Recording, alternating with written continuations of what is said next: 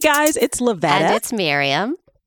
And this is the Notorious Women Podcast, a comedy podcast about some of history's most notorious women. That's right. Hey. Y'all. Yes. How are you doing this week? Listen, I'm really tired, but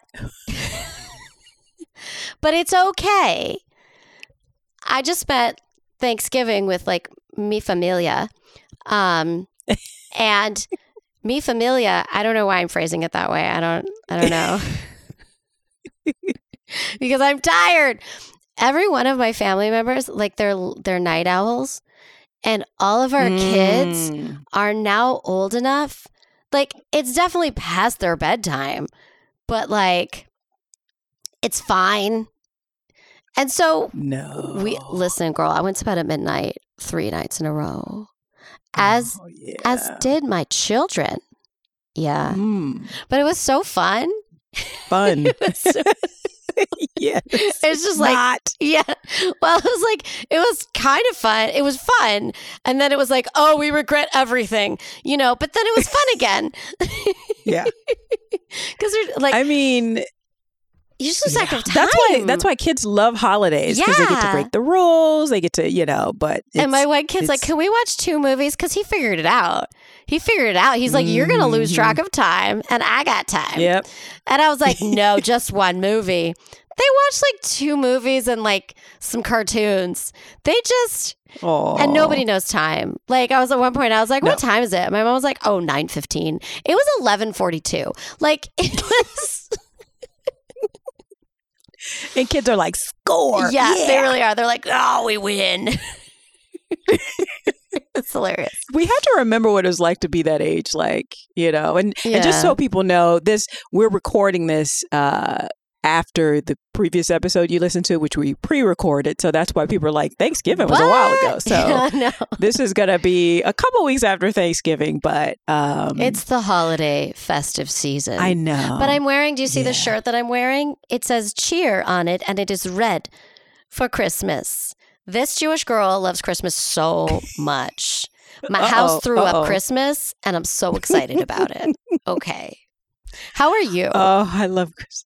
I know. i'm tired um my grandmother and my grandpa were like you gonna help with the tree and of course they harassed me for the tree right Of Which course they i'm did. staying with them Yes. and they have it packed not in the best way. And so I pull the tree out. The pre- the tree is way too big for like Okay. their new space. right. You know, like she has too much stuff out, and I was like, "There's no way we can fit that tree in there." So I had to wrap it all up, and my grandpa wasn't being very helpful. I, I, I was like, because I was like, guys, I'm tired. Like you don't understand. I have to. It's like having children when you have when you're looking after older So people. you're but- saying there's family drama involved during the holidays? this is this is new for me. I didn't I didn't realize is that a thing? I don't But I also think the tree thing, not enough has been written about about the drama that goes on around putting the tree and decorations up. maybe that's what you and I need to write a script Yeah, to people to relate. because I'm such a like, I'm such a city girl at this point. I'm just like, mm, I have a little tree which I love. It's Yeah. it's pre lit. yeah. It's got a cute little red little satin thing.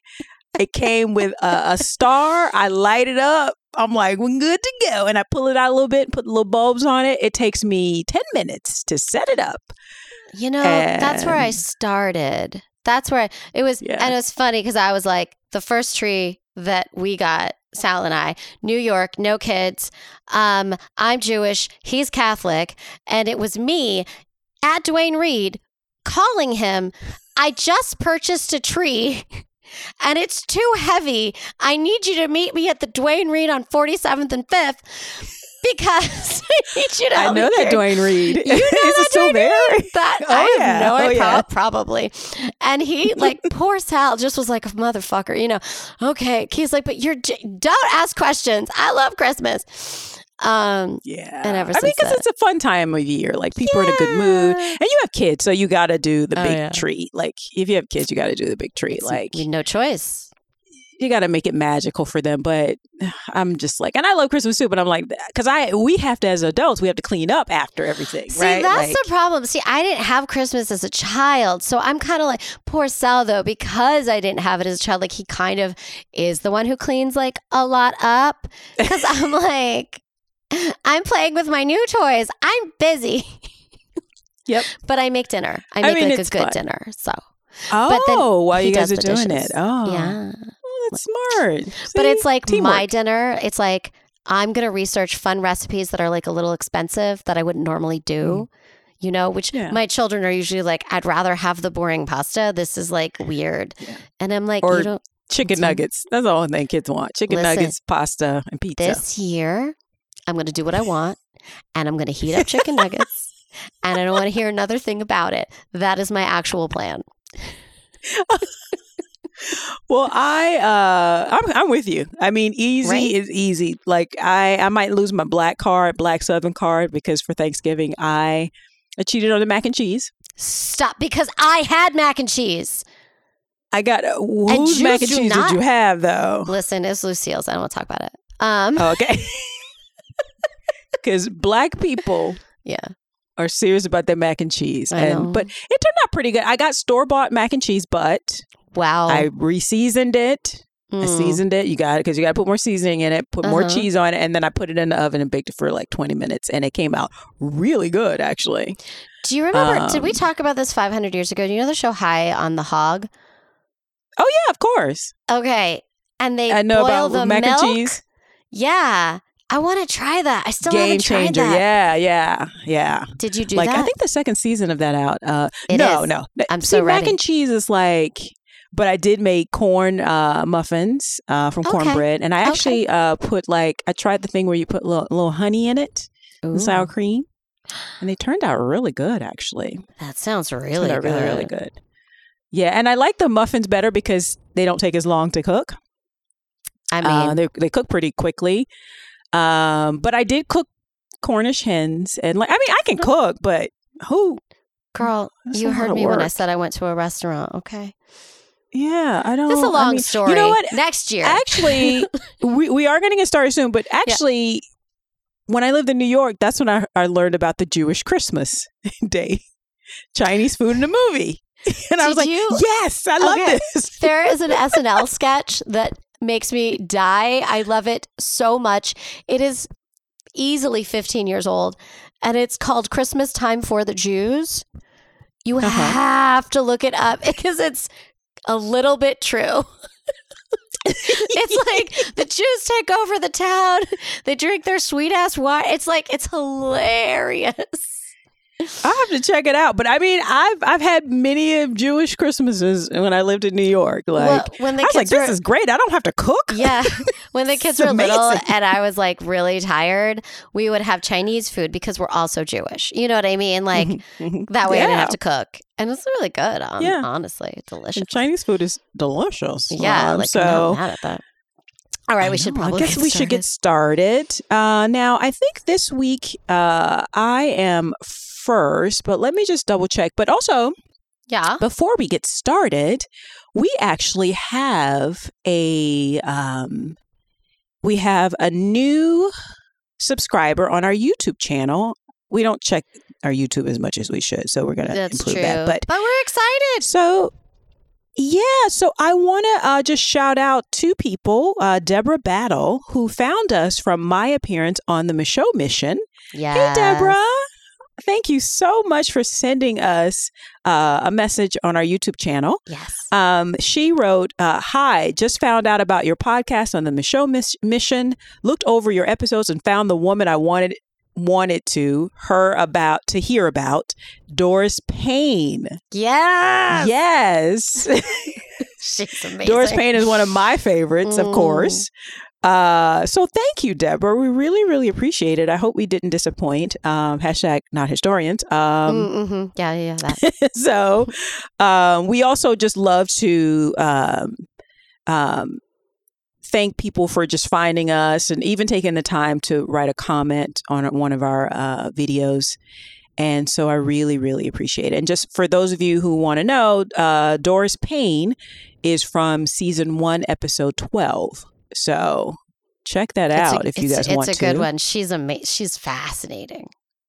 Yeah. And also on that same episode, we had a comment from, uh, and there's not a name, it's from 258269. Uh, they wrote, okay, for one thing, looking the part was more than dressing up. I work with high end jewelry and diamonds, and one of the things a salesman does is look at the jewelry you're already wearing.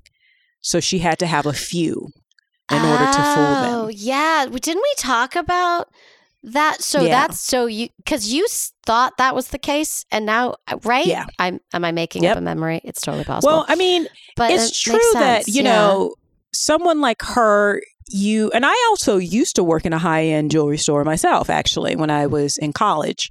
Oh, and they're right like you you you learn how to clock like expensive things that a lot of people don't know about. Like for instance chopard. Have you ever heard of chopard? No. a lot of people i mean you know chopard is like it's is it's probably french yeah french because chopard Sounds right. um they make they Oh. make jewelry and their big thing was or still is probably teddy bears they make teddy bears and it's very like snooty and i had never heard of these uh in fact i learned how to i learned how to pronounce gucci when i worked at this place because i was like, like, Gucci? Gookie? Gucci? gucci it's gucci um It's also Gucci, okay, girl. because this place sold fine So uh, jewelry and high end leather goods as well. And like teddy bears, Um, like for that n- the children can't even makes look at. jewelry. It's you know how like uh, Tiffany's has the um, the Elsa Peretti, the X's and the O's, or Tiffany has the beans, um, the bean Listen, jewelry. I don't have a lot of. It's like jewelry. a- I don't know anything you're saying. So Tiffany has like a bean fine. jewelry, and the thing the thing about Tiffany's is that they they part of their thing is that they love to say that they have something at every price point for everyone. So they have They- something that might yeah. be as twenty five dollars up to I don't know a hundred thousand dollars uh, or more. Like you know that's their thing. But certain yeah, things like like Hermes, I had never heard Actually, of Hermes scarves. Like I, how I knew that about about Tiffany's. I have a friend, my friend Lori. If you're listening, Lori, I remember because I was like, "Girl, I can't afford it." She's like, "No, but you can. First of all, they'll Yeah. let you in. Second of all, there are things like you know." My husband was like, "Well, twenty five dollars for like a," but I was like, "But it's Tiffany, and I'm never gonna convince you of anything, so it's fine. Don't worry about it." and it's high and it's high quality, but no, Chopard it are is high um, quality, They make yeah. other jewelries, yeah. Chopard makes, um, but it's it's. My point is that that's a particular brand that only people in the know know. So if someone Obviously. came in, I would I would be able to spot Chopard. Oh. And so it's kind of like one of those things. Like remember when uh, that whole OJ thing, the Bruno Magli shoes, and I people are like, not. Yeah, that was the thing. Like, and he was like those ugly ass shoes, but apparently Bruno Magli shoes are like high end. They were high end, and so most people who didn't have money didn't know. Like, it's Right. certain things. It's that it's the uh uh the dog whistle. It's the rich person's dog whistles. Is Do what it is. you know Zarna Garg? We are No. so off topic. Okay, she's hilarious. She's an Indian comic. She's a mom. I love her. She we actually follow her on Instagram. Um Oh, good. she's so funny. And she has this series, I think it's on Instagram. I've seen it on Instagram. I don't know. I maybe it was TikTok first, where she takes the highest end bags and goes through them and shows you how it is to actually have this bag as a daily bag.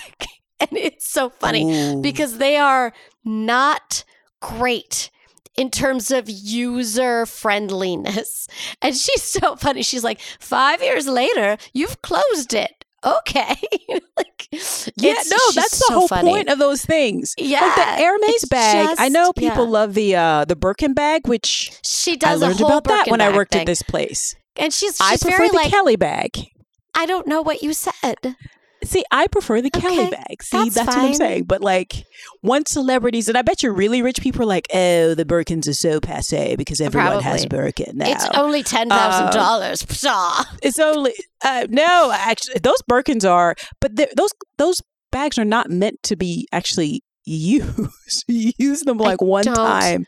Comprehend. Cartier makes leather goods and they have a sapphire collection and I remember holding the sapphire collection they they scrape they scratch very very easily because the leather is do. so soft. Buy another And- one. Exactly. Or you handle them with care. Right. And so my And point is, is don't that have uh, children this- ever. ever. This person's right. Like you can always spot. And so when you work at these places, you're trained to spot like, you know, inconspicuous wealth is what it is. And so Yeah, I bet you yeah. Doris caught on, you know, because remember She they said that she was so smart. light skinned Yes. and she looked like a supermodel and people, and then she would kind of like, you know, um, muddle her back her past and she seemed like an international and uh, you know traveler and that stuff like that so but you guys should check out doris payne she is fascinating All right, we should Um, probably so do this yes let's get started so yes so this week i am first and who Um, is your woman? so so you know i'm always looking for really interesting ladies um you know i love a a bad girl Yeah, you do. Uh, but i also love a woman that's hilarious and um that's probably in more recent history so i'm not going back to like ancient times or anything like that this lady is actually more recent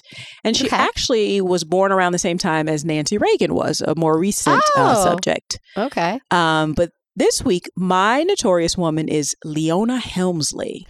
Oh. You know who Leona Helmsley is? God, Sounds familiar, I- right? Yeah, like of course, I, I picture her with jewels outside of Fifth Avenue things, but that is as far as I have in my head.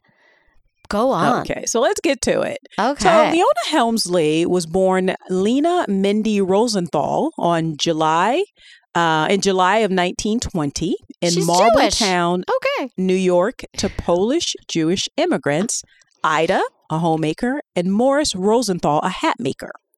Yes. Oh, right. So I'm Now- she's probably my cousin. Go on. She, I don't know if you want to be related to her. Oh God, maybe maybe you she, no, but it's like a um, fourth cousin seven times removed. It's fine. Okay. Now, when she was very young, her parents moved and eventually settled in Manhattan, which, Okay. you know, anybody from New York knows. Like when you go to Manhattan, it's like, ooh, big time, right? But it depends on where Sure. you live in Manhattan. um, now, being the child, the first generation American, being the child of, of not only immigrants, but probably Jewish immigrants around this time, anti Semitism still a big thing yep. today, but even more so then. Yeah. um she i i feel like lena became was kind of like self-conscious about that Yeah. so after she graduated from high school she changed her name several times over a short period of time from Ah. uh, lena to lee roberts to mindy roberts and lenny roberts before settling on leona mindy roberts Now that's just all very Okay. questionable. You know what I mean? Like if I Yeah. met someone and the last time she told me her name was Lean, Lena, and now she's Mindy, I would be like, I don't know, girl. Who? Mm, I don't know. Well, I you know? think I think Lena, now Leona, had like aspirations about business. She basically was trying to pass for a Gentile, I, I think. oh, of course she was. Um, and he, you know, because again, people for those anti-Semites who are like the Jews take over everything. No, they Okay, don't. But uh, no, a Wait, I'm wondering B- if if they do take over everything, like where's my cut? Do you know what I'm saying? like I'm sitting here waiting for everything. I don't understand. Miriam. what? Miriam, What? You know where your cut is? They went Where? to make the lasers. Okay, Oh, right, the space lasers. You're the right. space lasers. You're right. We all had to put our money in. are. You know. Jesus. I remember Now- when you texted me so randomly, and you're like, "Why didn't you tell me about the lasers?" And I was like, "What lasers? What are you talking about?" I hadn't talked to you in like two weeks. It was it was like COVID. I was like, and I was like, "What? Are you okay?" And you were like, "Miriam, the space lasers." I was like, "Oh shit." Yeah. I thought we were friends, girl. You need to Yeah, hook us sister what? up with the space lasers Listen. access. Okay. Listen, Jews okay. only. I'm so sorry.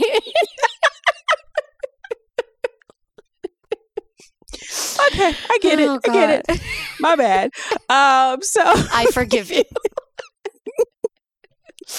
Oh my God. So nowadays, Jewish people have the space lasers and, and, Mhm. and rule the world. yeah, yeah. Uh, so, but in 1938, they did not. and nor No, do they do now. So Not a great year for clear. Jews. Okay. No. Right. So in 1938, at the age of 18, now Leona Leona Mindy Roberts, no Okay. longer Lena Rosenthal, okay, right. married her first husband, Leo Pan- Panzirer, who became uh, a lawyer. So Okay. she married. They had a the couple had a son named Jay in 1940, so two years later, and they were married for 14 years Now, before I- divorcing in 1952. Question: Did she pretend to not be Jewish to her husband? Do we know? You know, it's not clear.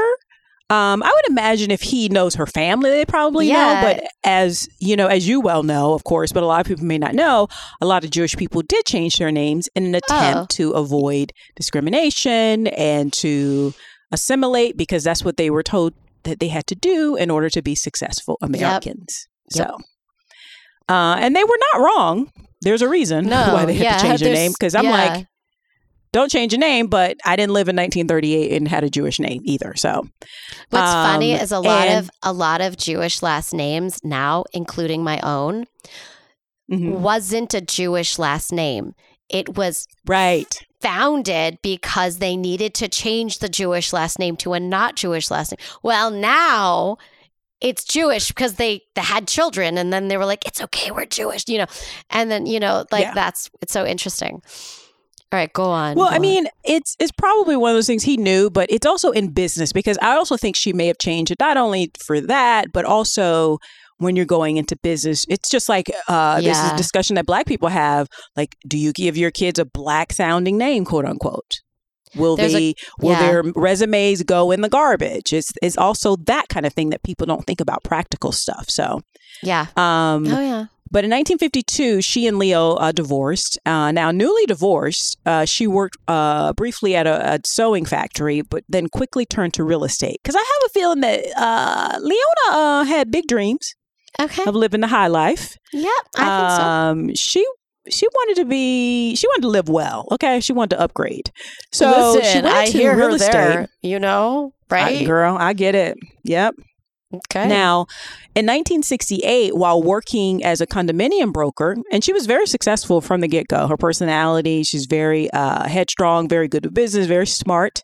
okay. Um, so, work, while working as a condominium uh, broker, she met and began her involvement with the then married real estate entrepreneur Harry Helmsley. ah, that's the last name I was looking for. Okay. Yeah. Yeah, Eventually, she joined one of his Okay. Yep. Eventually, she joined one of his brokerage firms, Brown Harris Stevens, Oh, and became a senior VP. damn, girl. Right. Now, Ride that ladder up there. Okay. now at the time, she was already a millionaire herself in her own right because she was very good at her job, very very successful. Okay. Um, Harry eventually divorced his wife of 33 years, so he was he was uh, significantly older than her, and married Leona on April 8th, 1972. I'm sure his wife has Okay. something to say about that. Yeah, I mean, he was very, very wealthy. So, um, hopefully, she got at least half Hopefully, of that she was like, listen, Um, I'm rich and I don't have to deal with him anymore. You know? yeah. That is my hope for her. You, I'm going to get more into this, but the thing about Leona, like, she was re- very good at her job. She had the gift of gab. She was very ambitious, uh, but she also, uh, which I think may may not have been unusual in New York uh, business, and still is not unusual in New York business today. She liked to cut corners. Uh, she a lot of people feel like the marriage may have saved her career because several of her tenants had sued her oh. the year before for forcing them to buy condominiums under false pretenses. Oh, shit. Um, so they won, and she was forced not only to compensate the tenants, but to give them three year leases. Like her real estate license free? was also suspended. Wait, Uh, for free? So apparently in she. New York City? So in New York City. So you know it was bad. yeah. Yeah.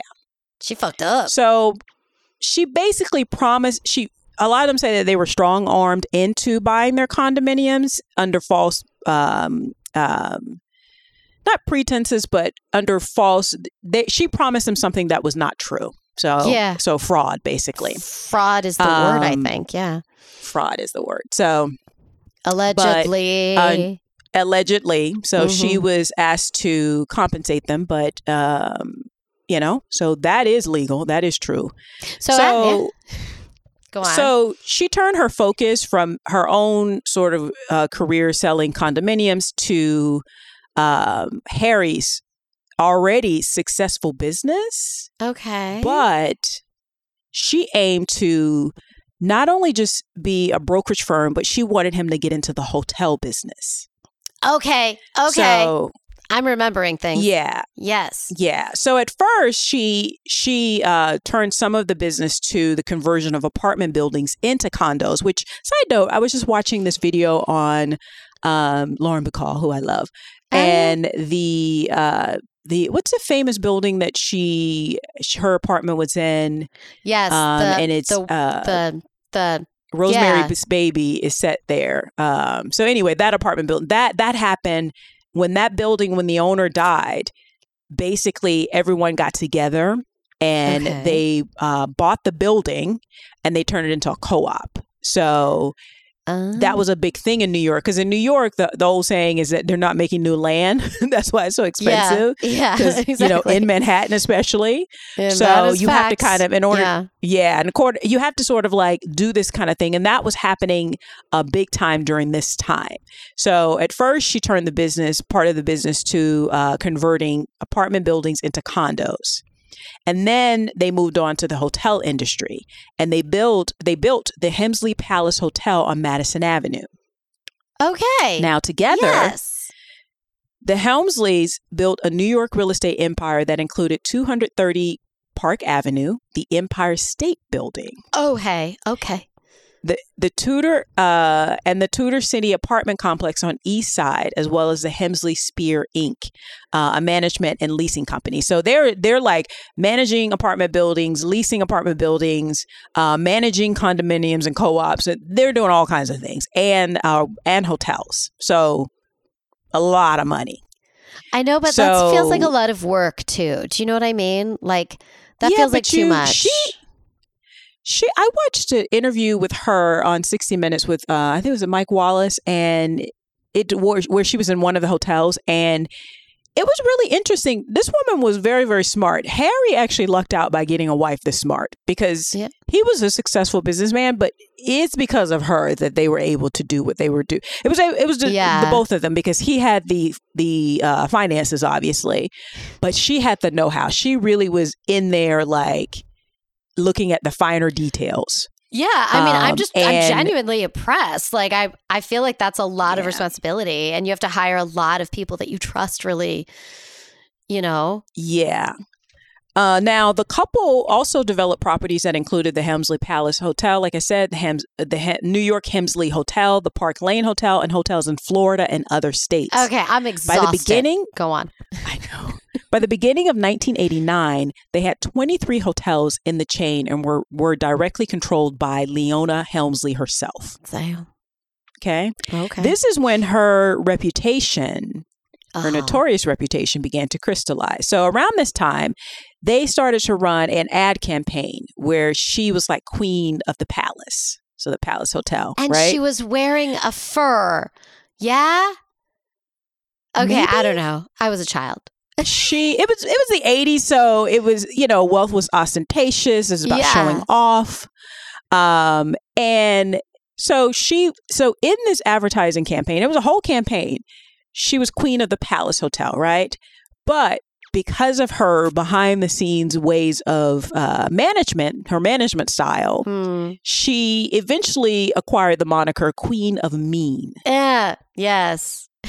because she and and it and it got out to the mainstream press because apparently she was known for terrorizing her employees. Oh, so that's how Okay. she controlled everything. She was cruel. Okay, interesting. for for instance, Alan Dershowitz, Uh huh. who was once her lawyer, was having Yes. breakfast with her at one of the hotels, and he he received a cup of tea with a tiny bit of water spilled on the saucer. Okay. She grabbed the cup from the waiter and Oh. smashed it on the floor, then told him to beg for his job. Allegedly. That's allegedly very cruel. Like, Yep. you don't have to be like that to to to keep Sh- your power. You just don't. It's so interesting though, because I read that, but then when I watched her in the Mike Wallace thing and her interacting with people, and obviously she was putting on a show because the cameras were there. Yeah. But she was also very like, she talked about one employee who did something and she admonished her. And then she said, now she is my best employee. That's all I ask. Well, that people yeah. take instruction. So so fear, you know, will Yeah. do the job.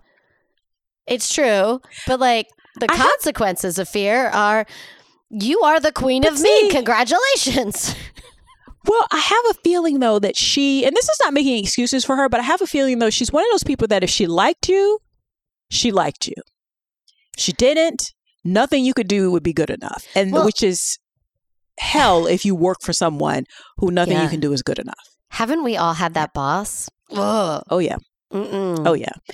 And she yeah, so but not only was she like queen of mean and just she had a, a short fuse allegedly, she was Hmm. also allegedly very cheap. Right? So, what? She was a She- now these gazillionaire. yeah, yeah. so she and Harry were building this uh, big home in upstate New York. Um, was it upstate New York? Uh, yeah, it was upstate New York, and they were building a barbecue pit. And Okay. the work was performed by um, this guy named Eugene Brennan, a personal friend of Jeremiah McCarthy, the chief engineer at the Helmsley Spear Hotel. Okay. When the final bill came to thirteen thousand, she refused to pay, citing shoddy workmanship. What a bitch. And when McCarthy it. pleaded with her to it. honor the bill, Yeah. citing the favor done on his behalf, because he's like, I this is a favor for me. Like this looks bad on me. And she was like, Brennan, his friend Eugene, had six children to support. She reportedly replied, quote, Why didn't he keep his pants on? Then he wouldn't need the money. End quote. What? Yeah. Wow. Yep. She never paid She was it. also um she probably probably not. I would I didn't even go smash down that that rabbit shit hole, like- up. I would smash it. the it fact up. that she the fact that you know you get work done and you know the work was not shoddy you're not going to no, get a it job was for a rich probably person literally perfect. yeah and she just didn't want to pay um she so she, yeah she probably just didn't want she just didn't want to pay like these people it reminds me of. H.H. Holmes like the thing that got H.H. Holmes the serial killer is that he refused to pay the workers who worked on his murder castle I find that so hilarious and ironic I know, Um, right? Crazy's it's gonna like, cry. you're a cheap ass. That's a, that's your downfall. That you're a cheap ass. So like you have now billions. She, probably had billions. I just, That's not the point, though. I don't even care. Point is, you hired it for free. someone. I want it for free. I want it for free. Listen, I want it for free. bish. Okay. That's why she's No, still. That's why she was still rich. I don't like So thirteen thousand is like a dollar to me. Like thirteen thousand to her was like five dollars and twenty five cents to me. No, she would reportedly buy a pair of shoes, wear them once or twice, and then take them back and demand the money. She did this. She did this allegedly. Hmm. So allegedly, a lot wrong with what she did in a lot of ways. Hmm. Yeah. Mm-mm. So, in addition to being allegedly a cheapskate and a hard boss, she like this at the basically the slightest mistake any employee employee ever made, she was usually grounds for firing them, and then she was known to shout insults and obscenities at uh, certain employees just before they were fired. So, now Do you know what's what's uh, what I think think- is interesting? She was very much her time and place because you could not do that now because we have cell phones and we can capture everything. And by the time we're done with you, popular sentiment would not be on your side. People would stop doing business with you. Right? But that is why people, that's the railing against wokeness. People don't want to be accountable for their Exactly. actions. And I'm okay You with being accountable for your actions. Yeah, no matter what time or place, you should not be Yeah. yelling obscenities at people. And I understand, listen, I, I lose my temper all the time. I understand losing your temper. And I understand that some people seem, um, you know, common sense is not common. I get it. Um, but you have to treat people as adults and treat them with respect. They're not your freaking children, and you don't yell at children like that. So why are you yelling at grown ass people? No, Just because you I've- pay them? Yeah, because you pay them. No, you don't own them. Sorry, that's illegal now. No. Thank you. No. Now, you would think that her family would be spared this kind of treatment, right? No, I wouldn't actually. right. You'd be wrong. Yeah. Because on March 31st, 1982, her only child, Jay, from her first marriage, he died of a heart attack resulting from an arrhythmia. oh, that, that Um, is very sad. Now, her son's widow, who lived in a property that Leona owned, received an eviction notice shortly after his funeral. Wow.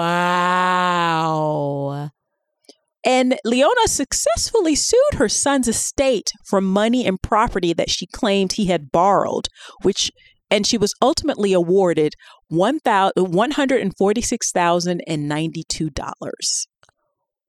Wow. I what the fuck is wrong, girl? No, we need like a good therapist, maybe psychiatrist. We need to like figure out our deep darkest like because this is not mm Whatever happened to her, do you know? Like the the widow? Eventually, uh, some some eventually they kind of reconciled a little bit, but not for a long time. Because can you imagine you just lost your husband like so like surprisingly? Because he was only I think I think he was about forty two. Yeah, he was forty two. Jeez. So he died suddenly. And could you And then his mother evicts you. Yeah. I don't want to be like bish the whole episode, but I'm gonna be because bitch. You know, like no, I don't know. Dick. No, I, I a- get it. She's also a dick. I like what? yeah, she's a dick. she's a dick. Yeah. I like the dick. Now, it's that helps. yeah, Queen of Mean was yeah. And now, despite at this time, at the time in the eighties, they were worth the Helmsleys were worth over a billion dollars in the eighties, right? yeah. They were still known for disputing uh, payments to contractors and vendors. Um, in 1983, they bought a 21 room mansion in, in Greenwich, Connecticut. Actually, it was in Connecticut, not upstate did New they York. buy it or did use they just a weekend did retreat. they just squat in it? You know. no, they actually bought it. Okay. They bought it. Um, certain things I think people do because you don't want to look bad amongst the other rich people. because then Mm. people start to think, oh, do they really have money? Or, you know, certain things you're willing to spend money on. And they're willing to spend money on themselves, but I'm sure they still uh, disputed a lot of the work that was done on the home because, of course, they had to do some renovation. So now the property costs $11 million, um, but they want to make it more uh, luxurious. So they included a one million. They added a one million uh, dollar dance floor, Whoa. a silver clock and a mahogany card table. The rem- the remodeling bill came to about eight million dollars, which they were loath apparently to pay. And like, it- remember we were saying that they probably uh, disputed it. A group disputed the contractors Yeah. the bills. A group of contractors sued them, of course, for non-payment, Good. and they eventually had to pay off most of the debt owed to the contractors. But they had to take them to court to get them to do it. That's utterly fucked up. And these people now, in nineteen, they're they don't get eight million dollars. They have supplies, you know, right, right, people right. work contractors among contractors. Like, okay, But it's also like people's salaries to pay uh to buy food for for their families, like take care of their know, families like, and themselves. we're so, not doing this for funsies. yeah. Now in 19 during this and and this is why you need to pay your bills, especially when you got the money. Because in 1985 during the court proceedings where they had to sue, um, the contractors revealed that most of their work was being illegally billed to the Helmsley hotels as business expenses.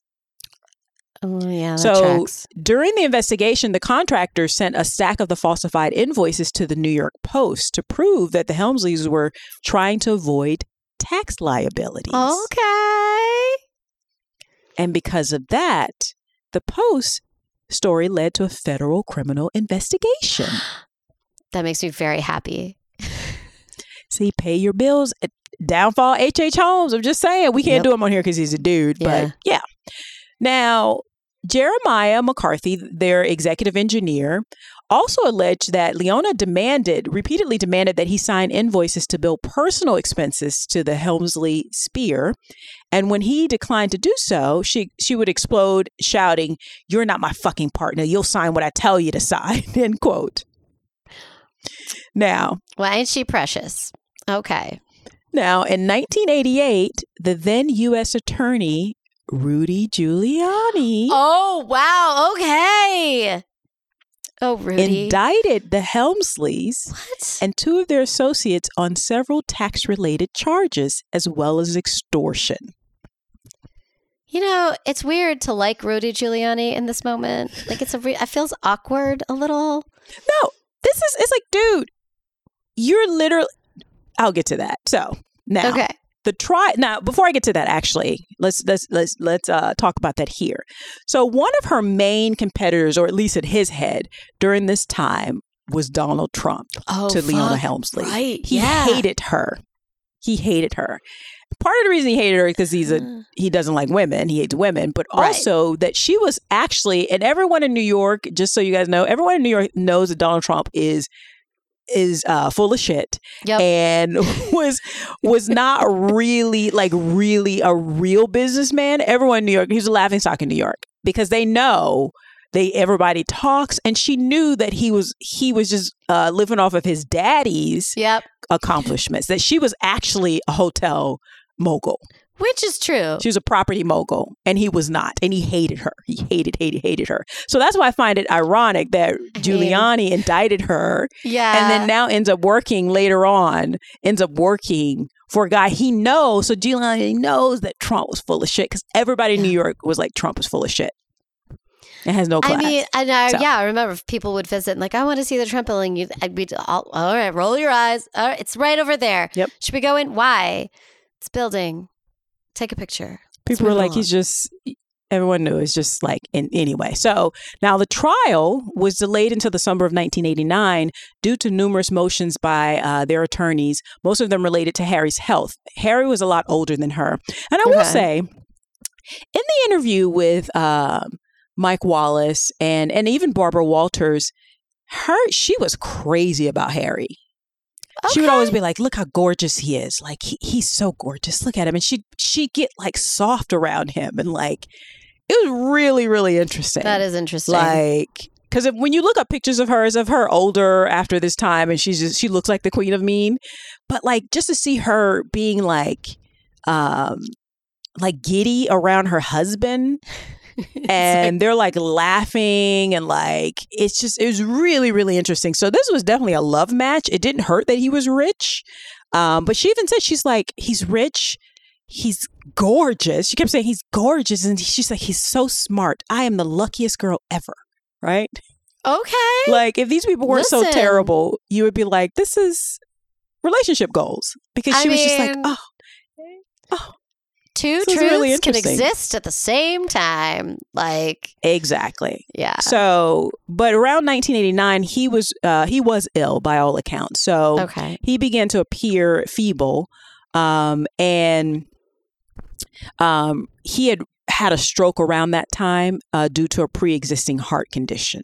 Oof. Okay. So, and he was, uh, and like I said, he was a lot older than her anyway. So ultimately, he was ruled mentally and physically unfit to stand trial. So Oh, Leona would Oh, face no. the charges alone. okay, girl.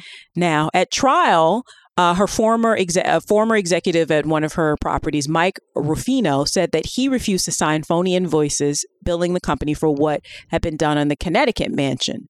Right. Um, he he was originally employed to assist Harry through the hospitality management arm of the business, um, but.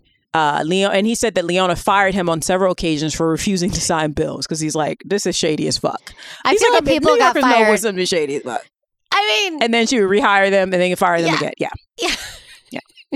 Um, only so she would he would she would fire him and then he would just yeah, she would just usually be like, okay, fine, whatever, just come back to work. So she just kept firing. It was is a game they would play because he's like, I know what you're doing, girl. I know what you're doing.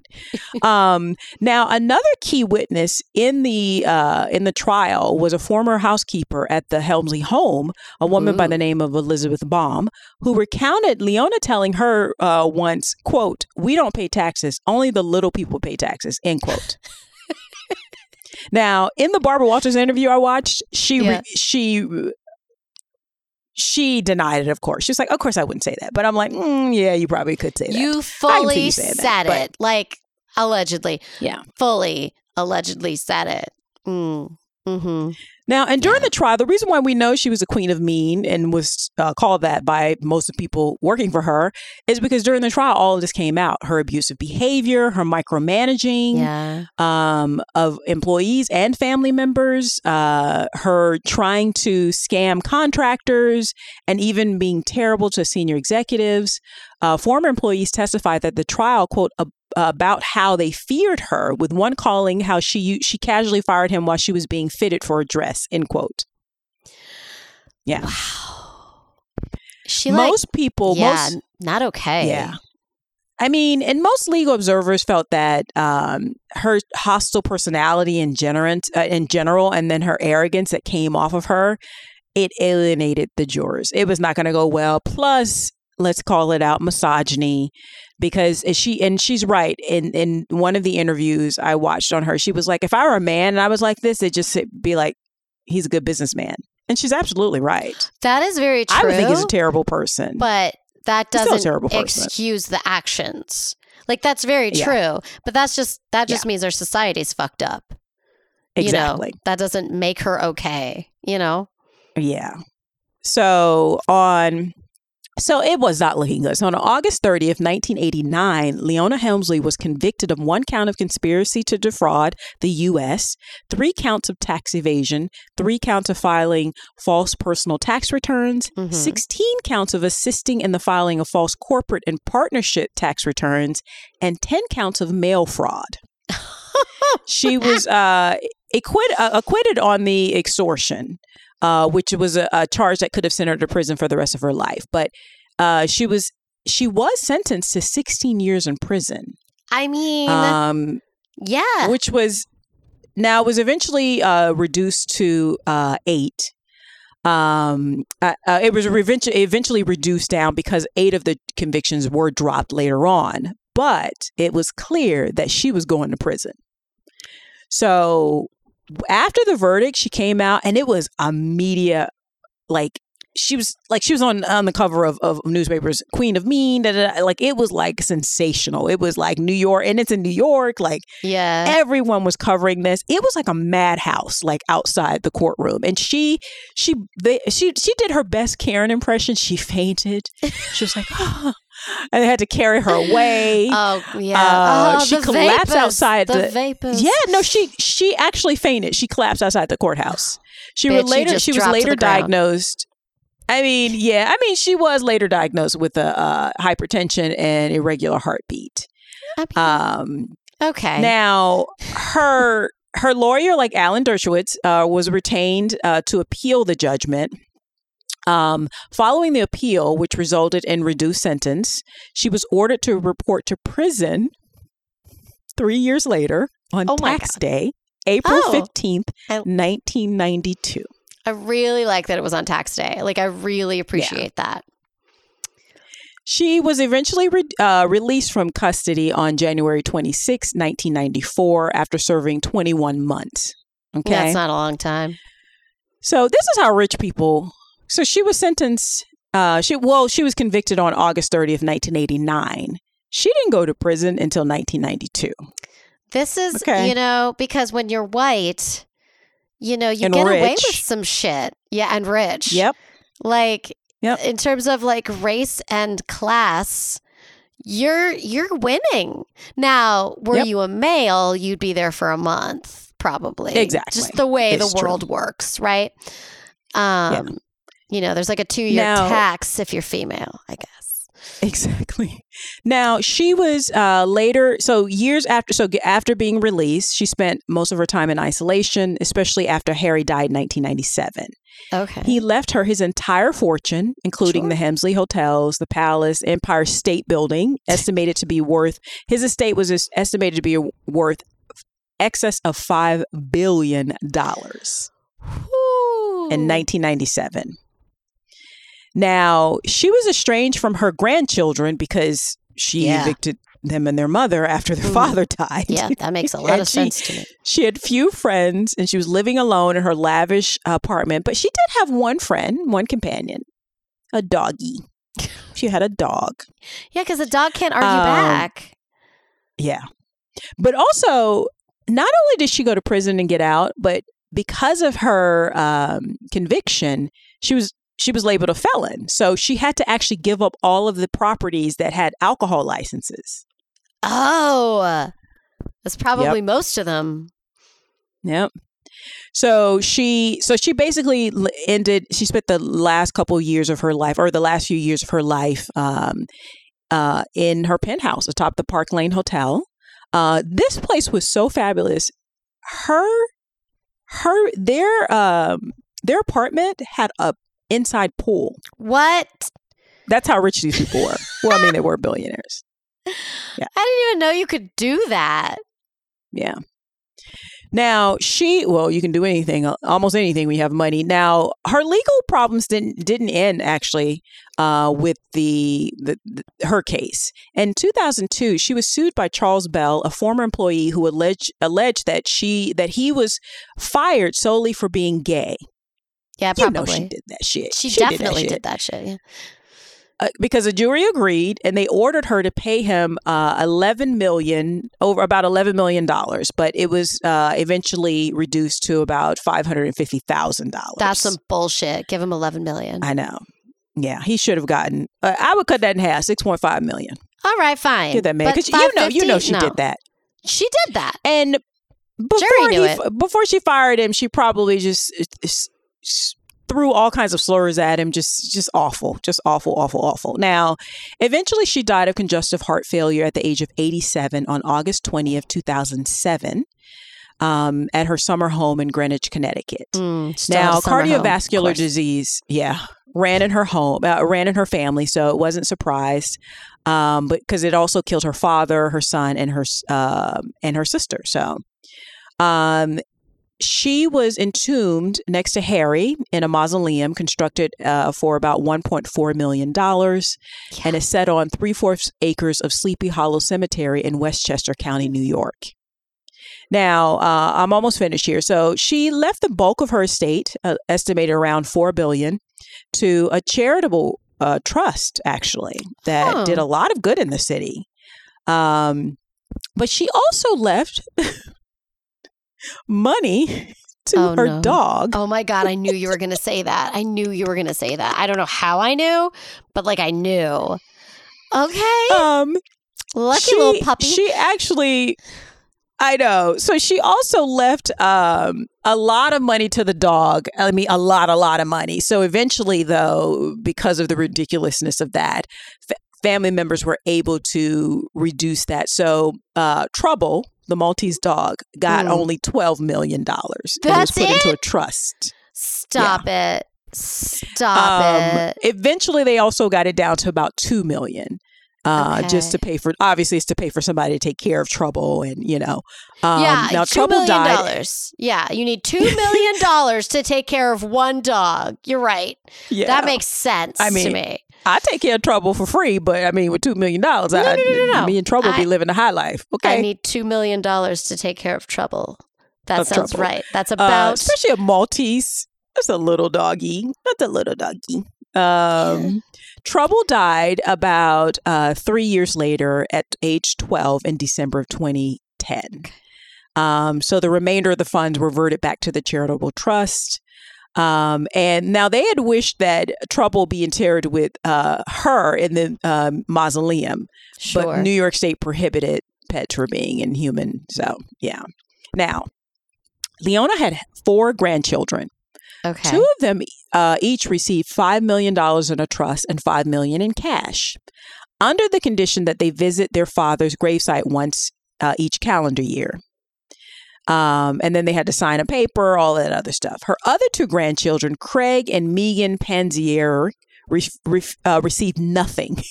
What the fuck? Why? She's such a bitch. She's such a bitch. Jesus. It was something they had said. Probably they didn't take to kind of the, way she treated Yeah, they probably were Uh, like, "You're a bitch." their father's widow. So now in 2008, the judgment uh, was ruled, that judgment where she cut out the other two Yeah. uh, was um, uh, reverted back because they ruled that she was mentally unfit when she executed uh, her will. So of the 10 million originally bequeathed to Trouble, 4 million was awarded to the charitable trust and 6 million was awarded to Craig and Megan, who had been disinherited. Um, now, the ruling did require that they keep silent about the dispute with their grandmother um, and deliver to the court any documents about her. Um, she did leave 15 million uh, to her brother Alvin Rosen, uh, Ro- Rosenthal, and she left $100,000 to her chauffeur Nicholas Celea.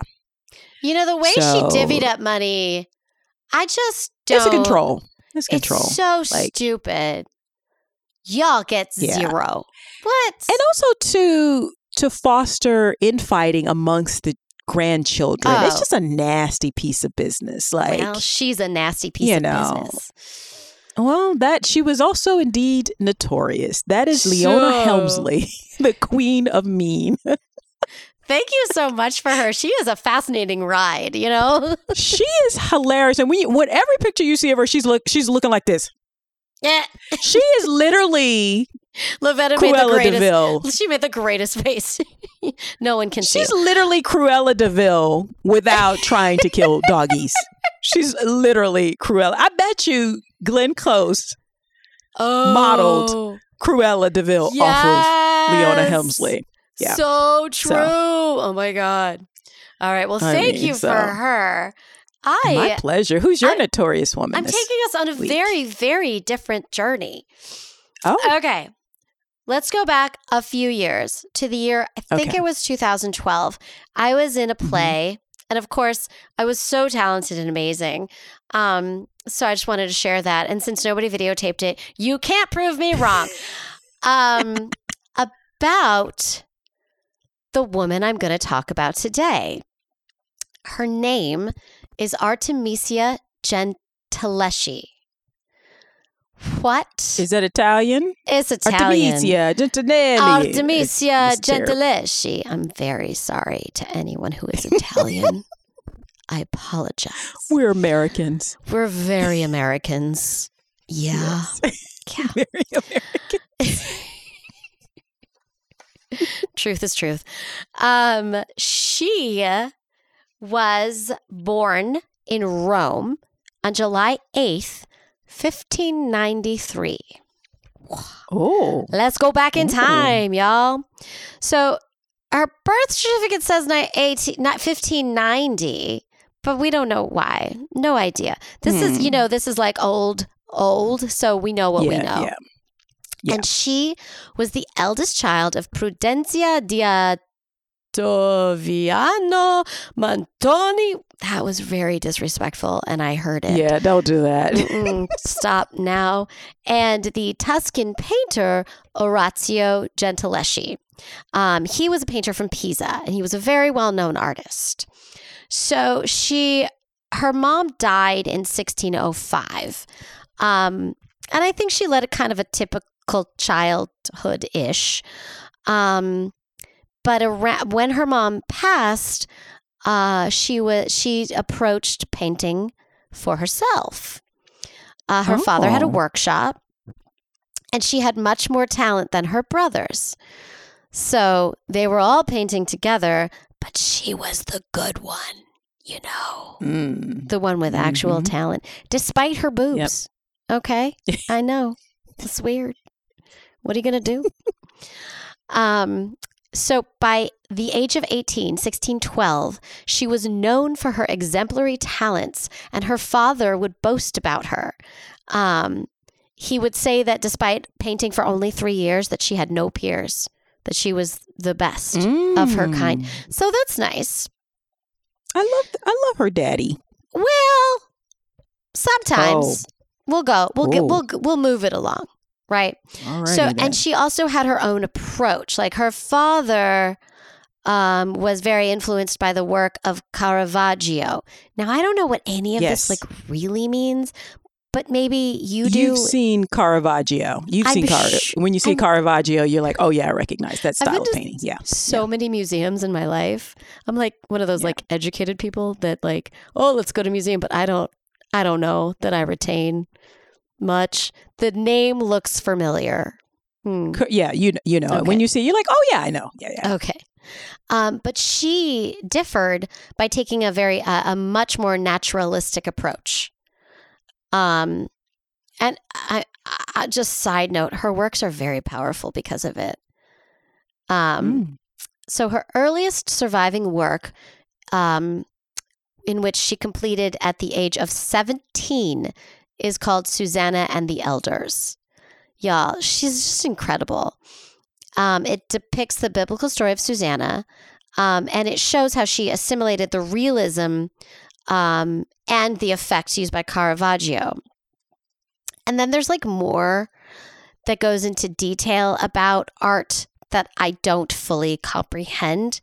But I will say I've seen pictures of it. Like you can look this up and it's it's very powerful. Okay.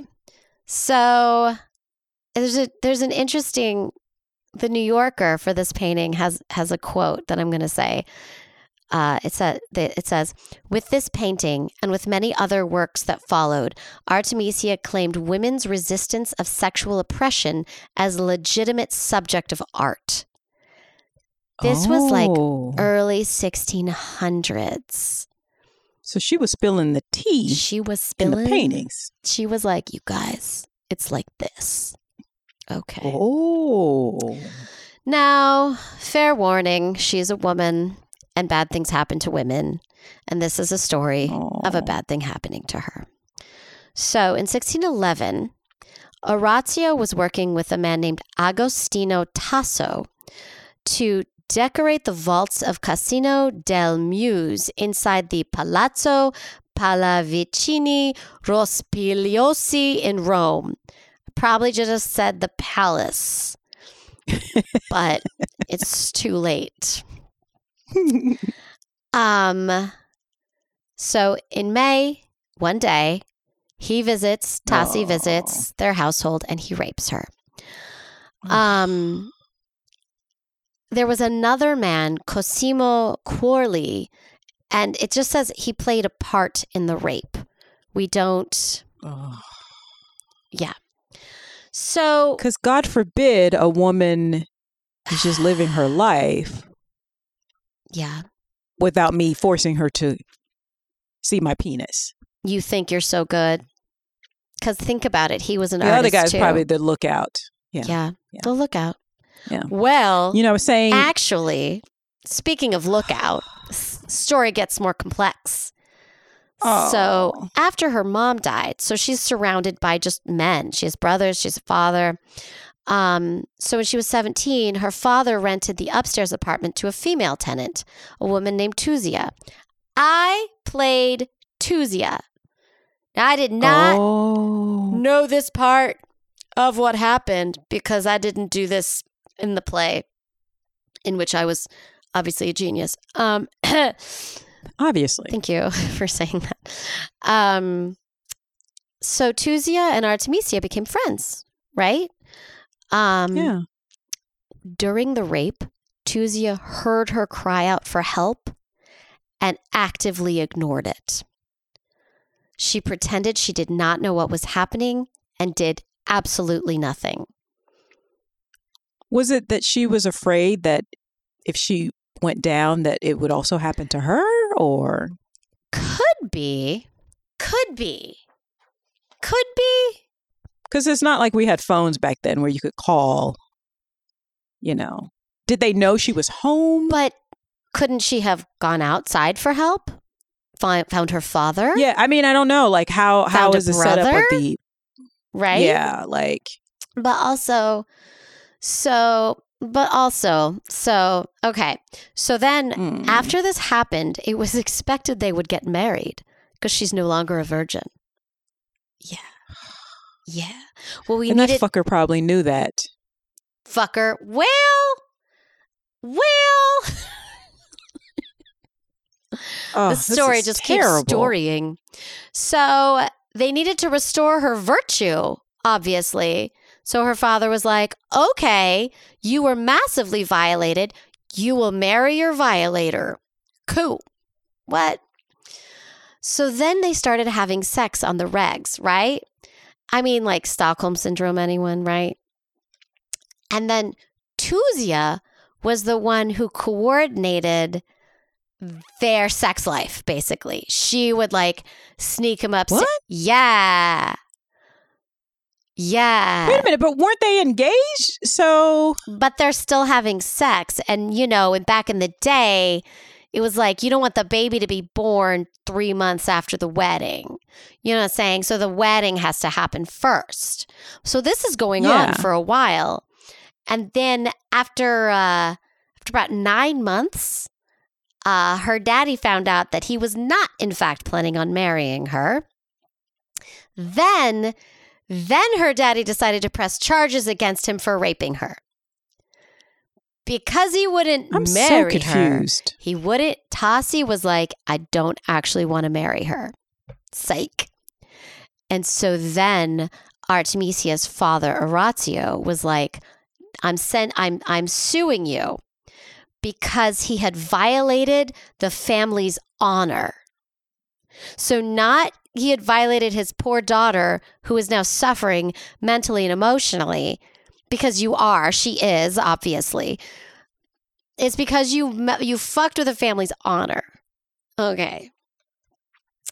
I'm so confused as to why he's still alive. Yeah. I mean, I listen. Mm. Let's. I get it because at this time, because because in in the father's mind and society's mind, if she goes to marry a man, then she will fail the test of the night of the wedding with the blood. Right. Right? She'll fail that test. Right. So that's why the guy has to marry her. But why? Like I know how shotgun weddings work. He should. They should have been married. If we're gonna do this, Mm. they need to be married within three days of the incident happening. That's what I'm saying, right? Also, doesn't she have brothers? Like, right? He he kind of half-asses the if- father thing. You know what I'm saying? And if she's not married, right, she has brothers. If she's not married within three days and he's still alive, I'm so confused. Like, why is he still alive? Like she has brothers and a father, and he's Did he outrank breathing. them or something? Was it a ranking thing, maybe? No. Like a society thing? Okay. No, Okay. Because I Um, don't know why this man's still alive if he's not married to my daughter within three days. Right? I just don't understand. I don't know why he's still alive at all, at all. I mean, I mean, there's also that poison in the, the tofana. That's right. It's the same. I mean, this is why motherfuckers need to be. I mean, listen, That's why she was you can come on over, get some little nookie, Mhm. and I give you a little tea. Mm, delish. Ignore the bitterness. Here's some more Mm, honey. No, it's tea. good for you. Yeah, it's delicious. Yes, yes. I'm just, you Mhm. know, I got new honey. Mm, new honey. I'm so yeah. I'm so confused. Okay. yeah. So, um, honestly, it's it's more confusing. Ready? It's more, Mhm. shall we say, interesting. During the Hmm. trial that lasted seven months, it was discovered that Tassi was married, that he had planned to murder his wife, had been having sex with his sister in law, and the plan was to steal Orazio's paintings. Uh huh. Uh huh. Meanwhile, no they made like, a play of this. What? yeah. What Yeah. in the telenovela nonsense is going on here? what? Uh huh. Mm-hmm. So he couldn't even keep it in his pants enough to to take out uh like to stick to his own plans of stealing this Right. man's paintings. Exactly. He has to rape the daughter and then complicate his life. Okay. yeah. Yeah. Seven month trial. Yep. Wow. Um, which this is this is great because the trials were really like they really wanted the truth to come out. Like honesty was Mhm. important to them. It was so important to them that they used thumb screws for the purpose of verifying Artemisia's testimony. Right. Not Wait minute, so they tortured testimony. her? They tortured her because you know women, they like lie, you know, just to get their way. No Mm. wonder they were poisoning these assholes. I would poison all of them. I would like to go back in time because there wasn't enough poison. Wow. Yeah. Yeah. Wow. All right. Yes. So they did win, and he was he was exiled to Rome, although he never or from Rome, sorry, but they they just didn't follow through. They were like, "Leave Rome," and then they just went to have dinner and some wine and forgot about him. Yeah, cool. So the next sentence is then his body was found mm-hmm. in floating parts. in the canal. Yeah. I wish. I wish. Nope. But he does like go away.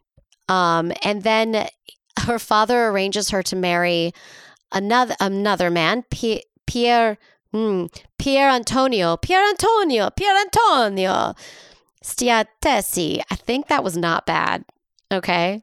I love Italian. Mm, it was pretty Wow. bad. This is solid judgment on your face right now. I'm just okay? being honest, Miriam. it is. I'm not like listen. it's still not as bad as Jared Leto's Italian accent in the House of Gucci. oh, I never it is saw like- it. Oh my God. If you want to cackle, I do. he's literally like, My name is Luigi, but I kid you not. and this is my brother Mario, and we will fight. We will Oh, drive in the cries. car. Oh no, me no. Everybody has a different Italian accent in this movie. Oh my god, that's hilarious! Be sure not to hire any Italians when you make a, a movie about Italian. No, Lady Gaga's Italian. She's doing like an Italian vampire accent. I don't know. Listen. D- Al Pacino's in it. He's doing another kind of accent. I don't know what's going on, but at least it's better than that. Thank you. That's a compliment. I think. I don't know that but Jared Leto is like. Jared Leto is like, this is a comedy. I was like, oh my God. this is hilarious. Okay, sorry. Um, no problem. You're just complimenting my perfect accent, and that's what I just heard. yes. Um, so he, this Pierre, guy, I'll call him Pierre, Pierre Antonio. I don't know what I'll call him. Husband, his husband, um, was a modest artist from Florence, and then after they uh got married, they moved to Florence and spent six years there. And she became a very successful court painter. She had the patronage of the House of Medici, and she played a significant role in courtly culture of the city. She was the first woman accepted into the Academy of the Arts of Drawing, um, and she bec- she maintained good relations with the most respected artists of her time. So basically, people knew she was badass, right? She Yeah. was acquainted with uh, a little known gentleman named Galileo Galilei. Have you heard of him? Yes, I, I have. Yep, you.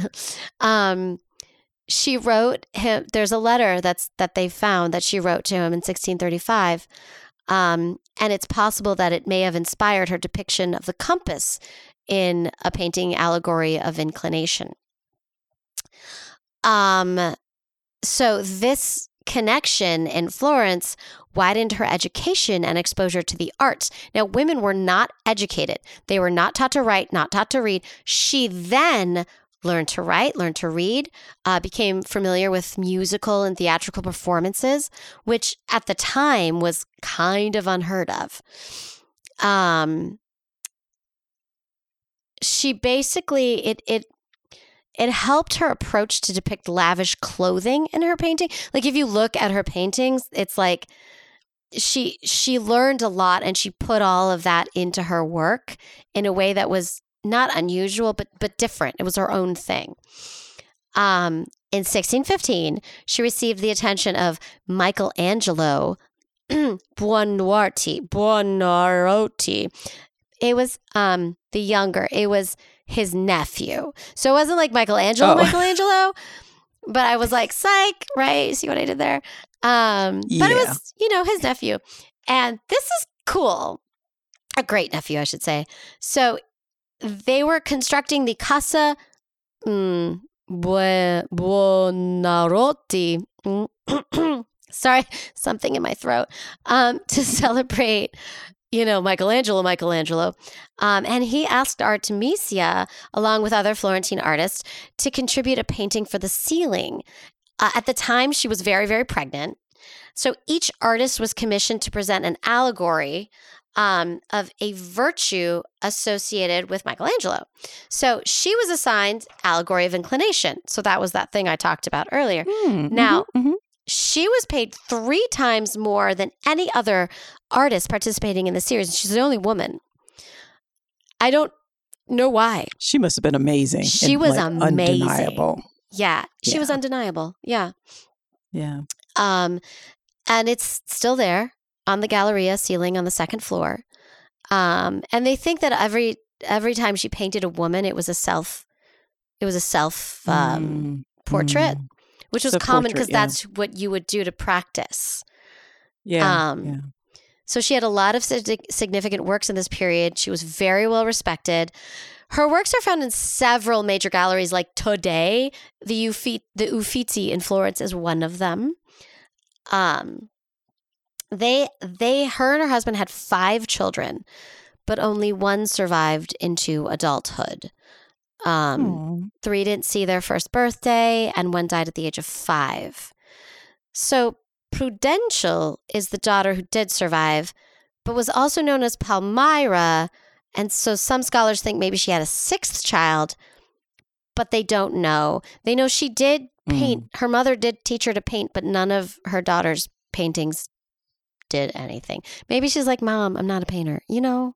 Yeah. Yeah. It's fine. Yeah. Um, so in uh, 2011, this is fun. Francesco Solinas discovered a collection of 36 letters dating from about 1616 to 1620 that tells us she had had a passionate love affair with a wealthy Florentine nobleman named Francesco Maria Maringhi. I think that was right. Okay. I think Maybe so, not. Thank you. Okay, so her husband knew about this relationship, was fine with this relationship, and in the letters would write his own personal little note to the man. This was like a love letter.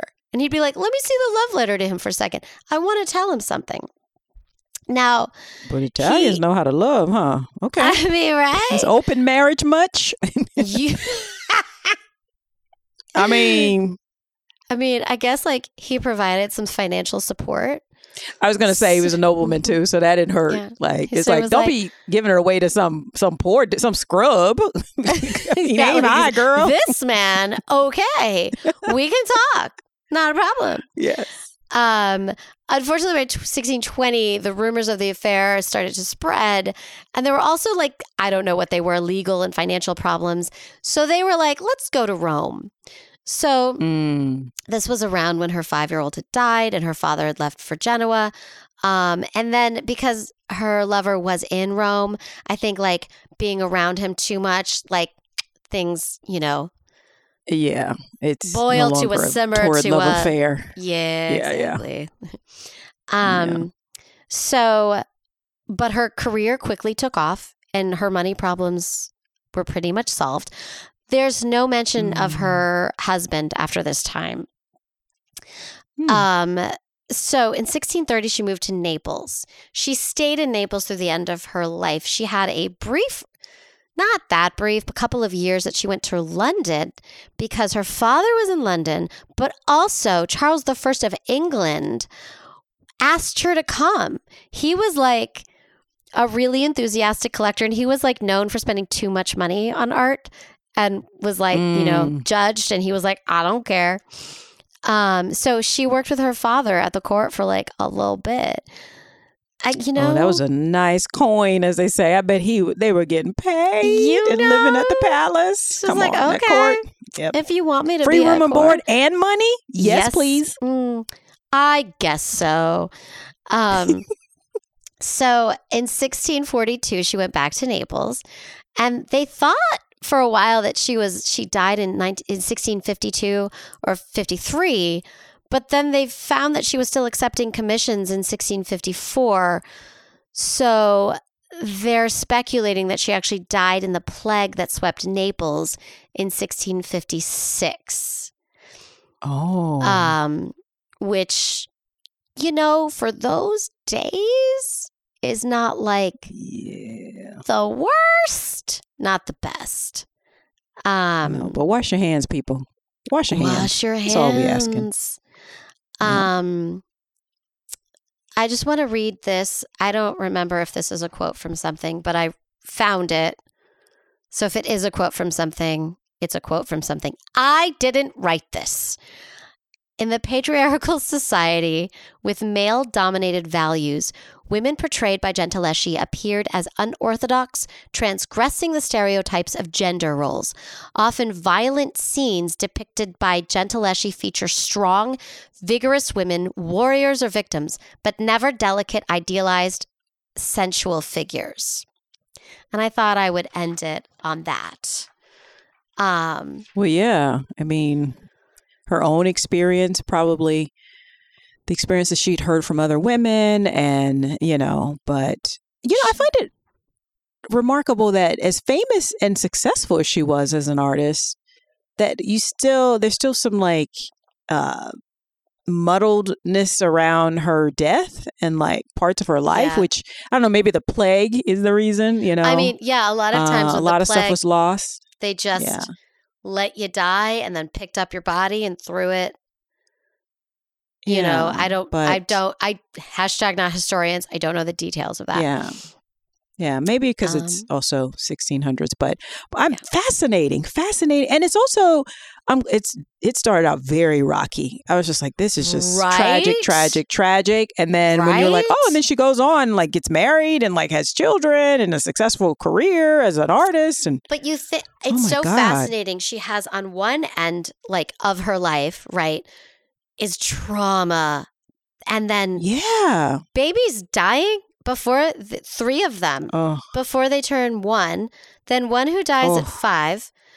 The the trauma, the the the horror, right? And then she has this career. She never stops. She never Yeah. stops. And she makes good money off of it. Like probably in and out, you know, when someone Yeah, is yeah. you know, she was getting financed. But like it's so fascinating to me. You know, and women just do it. They just fucking do it, you know? I mean, yeah, it's also I it's I think it's inspirational in the in the sense that when things are going really terrible and you're like, am I cursed? Just keep going because you never know what's on the other side. Yeah. Uh, and hopefully it's, you know, success and love and, you know, security and art, you know, Right. so that Art in shows the up in your life. I like that. Yeah, Yeah. So, but thank you so much for sharing that message. Can you say her name one more time for me art in the Jared Leto accent? Artemisia Gentileschi. Oh, oh, oh, apologize. Artemisia. Yeah, yeah. well, on that note, that wraps it up for this latest episode of the Notorious Women podcast. Guys, remember to follow us on all the things.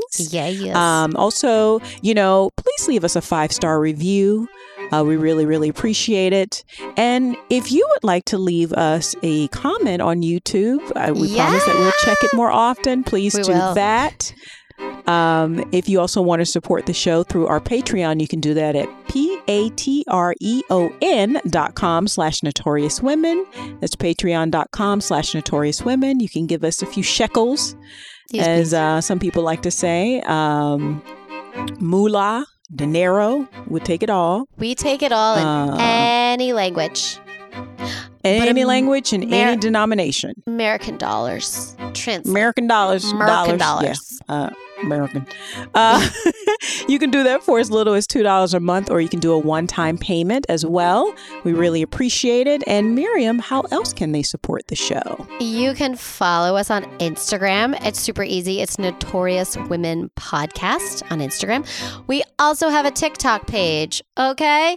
It's, you know, we need more people on that one. We need more people on Yeah. both things, but like TikTok is new. She's new. She's new and she's trying. Yeah. And that's also Notorious. Women Podcast. Um, but also our Gmail. If you want to email us, if you have any thoughts, um, please do. It's notoriouswmpod at gmail.com. Yeah. Yes, yes, yes. Well, another great episode, my friend. Thank you so much for going on Thank this journey with me. I love going on journeys Uh, with you. Different ladies, Queen of Mean and Italian artistic genius. Uh, Yeah. Yeah. All in the same day. Okay. women are mul- are multitudes. They're not Yeah, one they thing. are. So, Absolutely not. um, yeah, some are heroic, some are horrific, but they're all what notorious. Notorious Mm, mm, mm, women. mm. Okay. Notorious. We should go. We really should. Okay. all right, guys. We'll see you next week. Bye bye.